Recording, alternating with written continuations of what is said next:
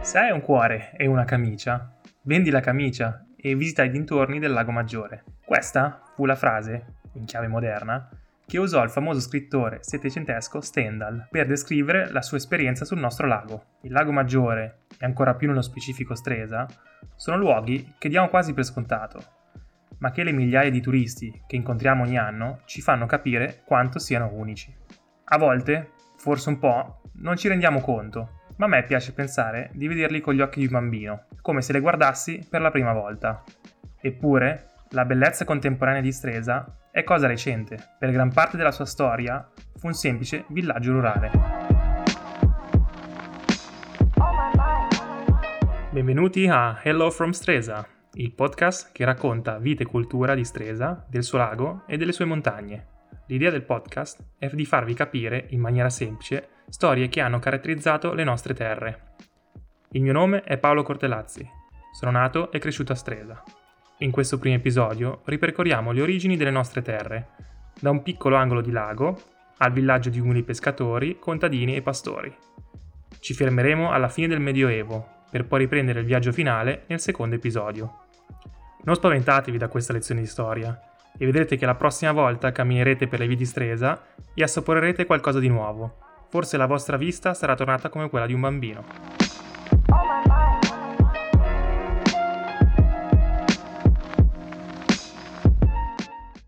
Immaginate che in questo momento vi trovate in Canada, dove la natura regna incontaminata.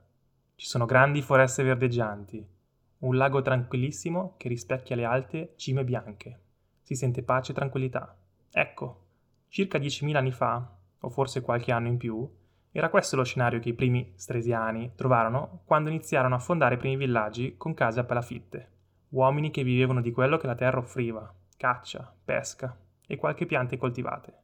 Beh, come si chiamava questa terra? E come si chiama, d'altronde? Il nome più appropriato sarebbe Margozzolo o Mergozzolo. Questo per definire appunto il territorio che era chiuso tra Lago Maggiore ed Orta e che va dalle colline novaresi fino a Gravellona Toce. La cima più alta è il Mottarone, il Margozzolo è diviso in tre aree distinte, la riviera, che rappresenta la porzione di riva del lago d'Orta, il Vergante, che è quella del lago Maggiore, e Montana, ossia la faccia di terra tra le due. Riviera e Montana sono semplici da intuire come nome, ma Vergante? Ebbene, si suppone che significa la terra che verge o si staglia dalla pianura, da qui il nome Vergante. All'inizio dell'età di ferro, quindi circa mille anni prima di Cristo, arrivò la cultura di gola secca, dal paesino vicino a Malpensa dove sono avvenuti i più importanti ritrovamenti. Dopo questa cultura vi fu un'immigrazione di popoli provenienti dalla Germania, di origine celtica chiamati Agoni. Da qui infatti il nome del fiume più importante del Margozzolo si chiama Agogna, che deriva proprio dal loro nome. Si pensa che gli Agoni abbiano colonizzato anche la Val d'Ossola, ipotizzando che il nome Vogogna derivi da Vicus Agonum, cioè villaggio degli Agoni. Vi siete mai chiesti da dove deriva il nome romanico? Ecco, appunto, l'avete capito, anche loro vennero qui. Ma vi posso anche dire che il nome di molti altri paesi hanno origine romana, come Vezzo ad esempio, che si chiamava Vettia. Nel 1800 sono addirittura state trovate monete romane a Stropino. Nel nostro viaggio siamo quindi giunti a quasi 200 anni prima della nascita di Gesù, quando i romani incominciarono a insediarsi nella pianura padana. D'altronde, il grande Annibale era appena calato dalle Alpi con tutto lo stupore dei Romani. Buona la prima, sì, ma non volevano vedersi un altro invasore calare da nord e minacciare Roma. Quindi, pragmatici come erano, la risposta era immediata, colonizzare i valichi alpini. All'epoca della nascita di Gesù a Betlemme, i romani arrivarono da noi come pacifici colonizzatori. La loro regola era semplice, le terre venivano colonizzate, ma le autorità, tradizioni e costumi non si toccavano. Eh sì, erano ben saggi, perché oltre ad evitare molte rivolte, sapevano che con il tempo l'influenza romana avrebbe modellato la cultura locale. In fin del fondo, loro volevano solo garantire la sicurezza dei valichi alpini. Si pensa che esistesse una strada romana che passava per il Vergante. Dall'Ossola scendeva in direzione di Milano e Novara, anche se la pista più battuta era sempre la navigazione sul lago. Si dice che prima della costruzione della ferrovia si potevano ancora vedere tracce della vecchia strada romana tra Arona e Ferriolo.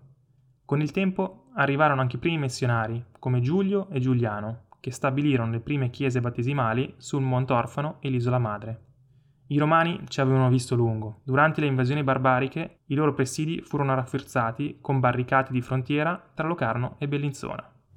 Nonostante tutti gli sforzi alle frontiere, i popoli del nord decretarono la fine dell'impero romano e tra gli ultimi arrivati, i Longobardi, ossia quelli con la barba lunga, si affermarono sull'intera penisola. Il Vergante fu incluso nella Lombardia, sotto il controllo del duca Minulfo residente sull'isola di Orta San Giulio. Proprio Minulfo complottò contro il re, alleandosi con i Franchi e l'impero bizantino, che cercarono di riconquistare l'Italia. Povero lui, perché la guerra non finì bene per lui e morì ucciso nel 591. Si pensa che è proprio sotto il regno longobardo, se non ancora prima, che nacque Stresa. Il nome deriva dall'alemanno Strich, ossia striscia di terra. Il suo primo nome fu Strixia, poi Strexia, Strexia, Stresia ed infine Stresa. I Longobardi erano gente dura e ci volle un duro come Carlo Magno per conquistarli.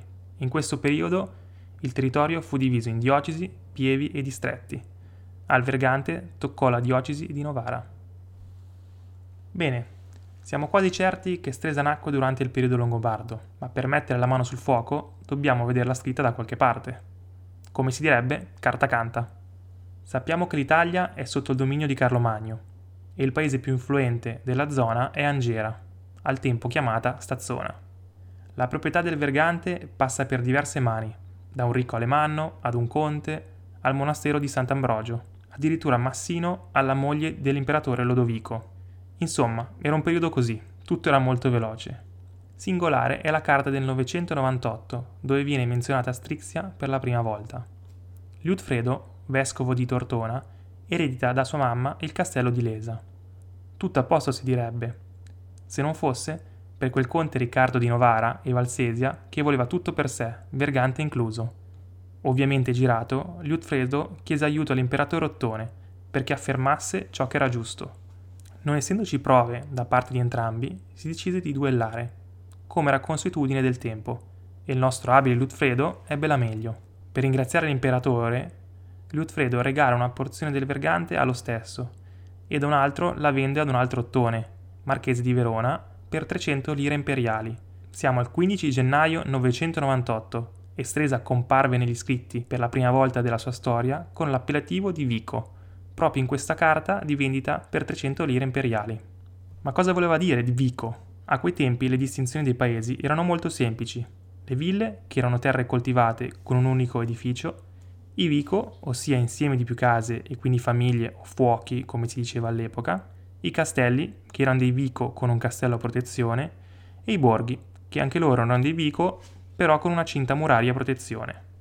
Avendo questo status di vico, è per questo che pensiamo che Stresa fosse già abitata come villa da tempo, come d'altronde lo ricorda un'area del nostro paese tra il torrente Cree, quindi la zona del cimitero, e Pizzo, ossia la zona del collegio Rosmini.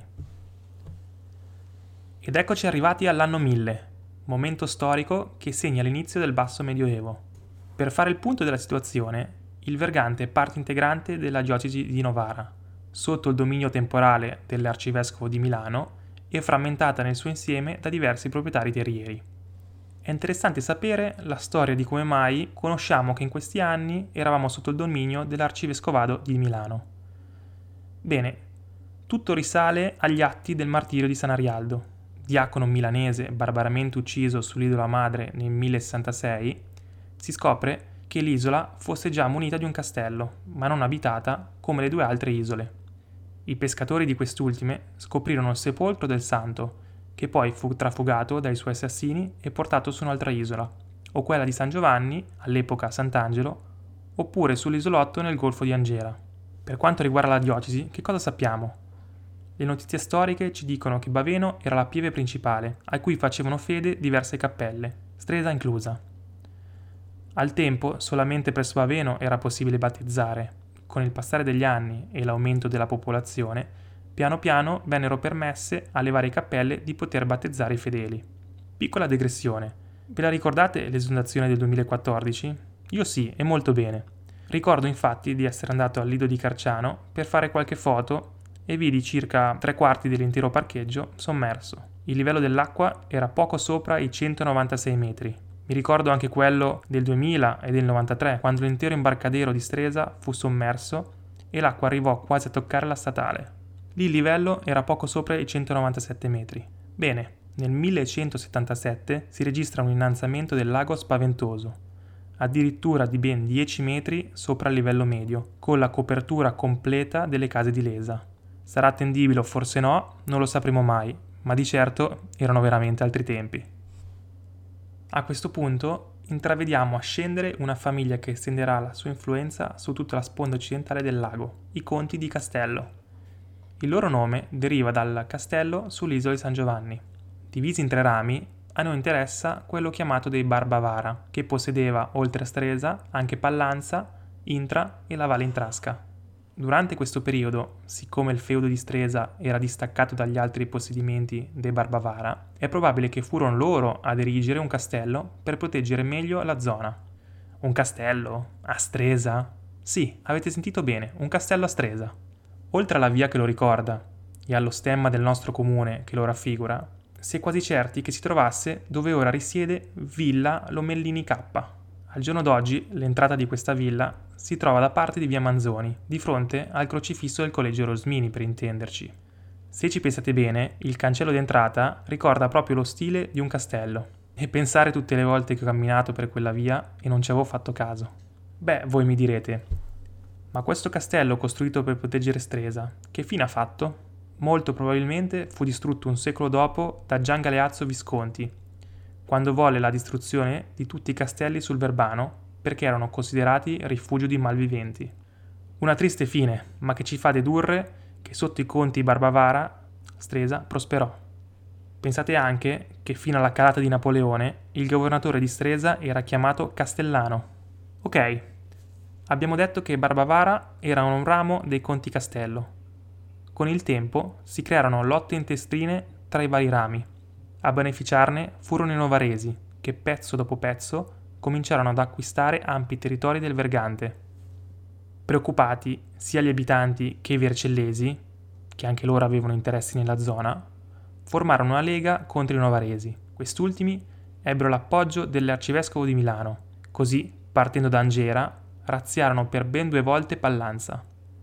La guerra durò per quasi 40 anni, fino al 1259, dove, alla pace di Pavia, i Novaresi e i Visconti si spartirono il Vergante. Chiaramente, vediamo come i poveri stresiani, e non solo, passavano da un signore ad un altro nel giro di pochissimo tempo. Ma come ci si governava a quell'epoca? C'erano province, comuni, sindaci, come adesso? Direi che non andiamo troppo lontano. Il capoluogo era Lesa, dove risiedeva il podestà, che era il rappresentante del Vergante in nome e per conto dell'arcivescovo. Il podestà presiedeva il Consiglio generale, formato da consoli, che erano i rappresentanti diretti dei paesi. A livello provinciale, se così si può dire, c'era anche il canevario, che diremo l'archivista, un paio di procuratori e un notaio. Il podestà poteva anche leggere un vicario, che era l'esecutore della giustizia. In caso contrario, questo compito spettava a lui. E a livello comunale? Vi erano i consoli che si servivano di un servitore per la diramazione degli ordini. I consoli amministravano la giustizia locale per pene lievi e multe. In supporto a loro c'erano i credenziari, coloro che quantificavano le multe, e in ultimo i campari, non la bevanda, ma i guardiani dei campi. Bene, torniamo quindi alla pace di Pavia. Abbiamo un arcivescovo che piano piano sta perdendo il controllo sul Vergante e dall'altra parte uno scontro tra famiglie aristocratiche di Milano quella dei Toriani e quella dei Visconti. I Visconti cercano di accaparrarsi, molte volte riuscendo, il titolo di arcivescovo, mentre i Toriani li cacciano da Milano più volte. Così passano gli anni, fino all'arrivo di Matteo Visconte il Grande, che ottenne dall'imperatore il titolo di vicario imperiale sul Ducato di Milano. A questo punto il ruolo dell'arcivescovo, più volte in mano alla famiglia Visconti, va via via affievolendosi sempre di più. Ora che sono diventati i nostri signori, è importante chiederci da dove venivano questi Visconti. Qui entra il mito della leggenda, secondo cui i Visconti, conti di Angera, discendevano da Anglo, fondatore del paese, che a sua volta era un discendente di Enea di Troia. Wey wey, aspetta un attimo, mi direte. Enea di Troia, quello che scappò arrivò in Italia e da cui discesero Romolo e Remo, fondatori di Roma? Ebbene sì, proprio lui. Potete quindi immaginare come una famiglia quali i Visconti era importantissimo avere una storia tanto prestigiosa come questa per dare lustro alla famiglia stessa, quasi a giustificare il loro naturale potere sul ducato. Addirittura Gian Galeazzo ottenne dall'imperatore la conferma di questa versione. Brevemente possiamo citare che dopo Gian Galeazzo il ducato venne diviso tra i figli minori, Giovanni Maria e Filippo Maria, allorché il conte di Biandrate approfittò della situazione per impadronirsi della contea di Angera. Ad inizio 1400 morirono sia Giovanni Maria che il conte di Biandrate. Con una mossa a dir poco sorprendente, Filippo Maria sposò la vedova del conte Biandrate e senza un solo spargimento di sangue si riappropriò di tutti i beni perduti. Per ringraziare della loro fedeltà in momenti così incerti, Filippo Maria decise di insignire Vitaliano Borromeo alla neonata contea di Arona. Questo fu nel 1439. Pochi anni dopo aggiunse tutto il Bergante, inclusa la parte destra del torrente Cre. Avete mai assistito alla partita di calcio Borromei contro Viscontei? O perlomeno avete mai sentito questa distinzione a Stresa? Deriva dal fatto che per un certo tempo Stresa fu appunto divisa in due, o meglio, furono due signori che regnavano su Stresa. Indietro, all'epoca di Matteo il Grande, Stresa fu donata ad un ramo della famiglia Viscontea. Allora Stresa era molto estesa, ma il fulcro del paese era nella parte sinistra del torrente Cre ed era diviso in Stresa Centro, la zona Villa e la zona del castello. I Borromei ottennero quella porzione di Stresa alla destra del Cre, via Roma, e fino al torrente Fiumetta, via Pietro Canonica, che è quella che costeggia Regina Palace. Questa zona non era popolatissima in confronto alla Stresa Viscontea, ma come vedremo poi, in seguito alla peste, piano piano si spopolò la zona collinare, in favore della riva. Il giorno tanto atteso è arrivato. Nel 1583 Stresa diventa borgo. Voi mi direte, che cosa c'è di tanto speciale di diventare borgo? E perché essere felici di questo?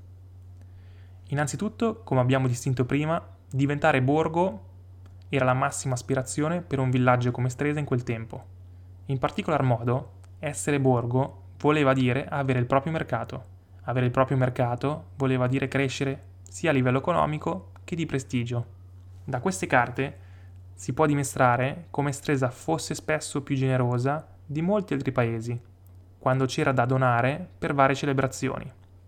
Questo è un chiaro simbolo di ricchezza.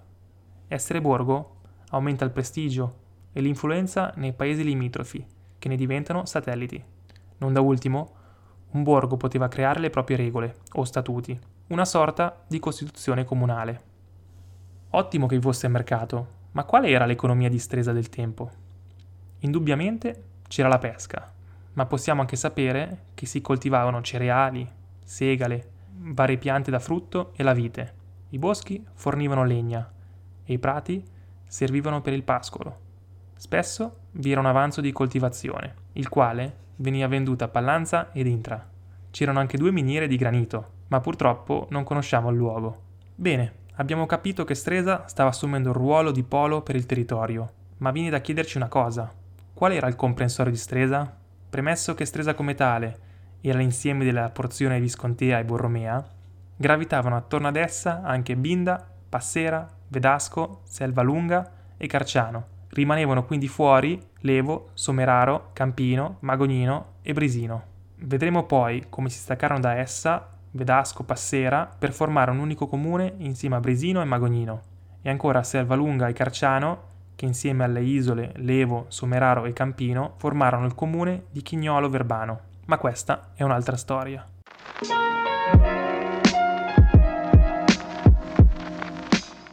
E siamo giunti alla fine di questo episodio.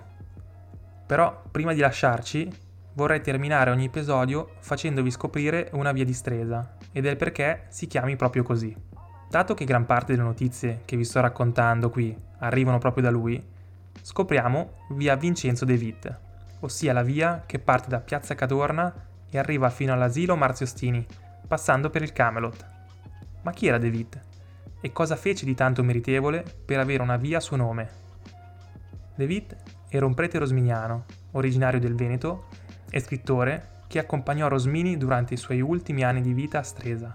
Successivamente si trasferì prima a Firenze e poi a Roma, senza però dimenticarsi di passare ogni estate a Stresa.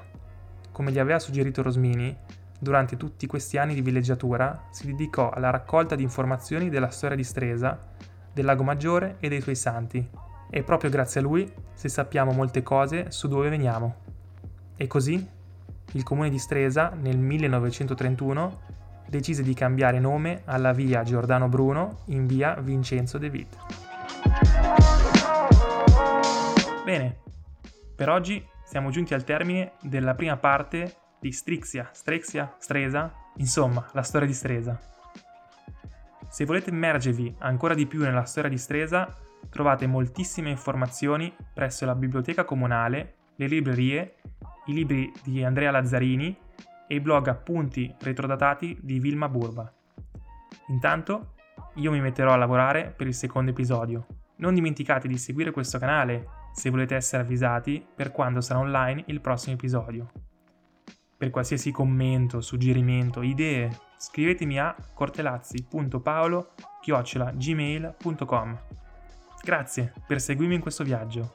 Ci vediamo al prossimo episodio o per le strade di Stresa, ma sempre con un occhio da bambino.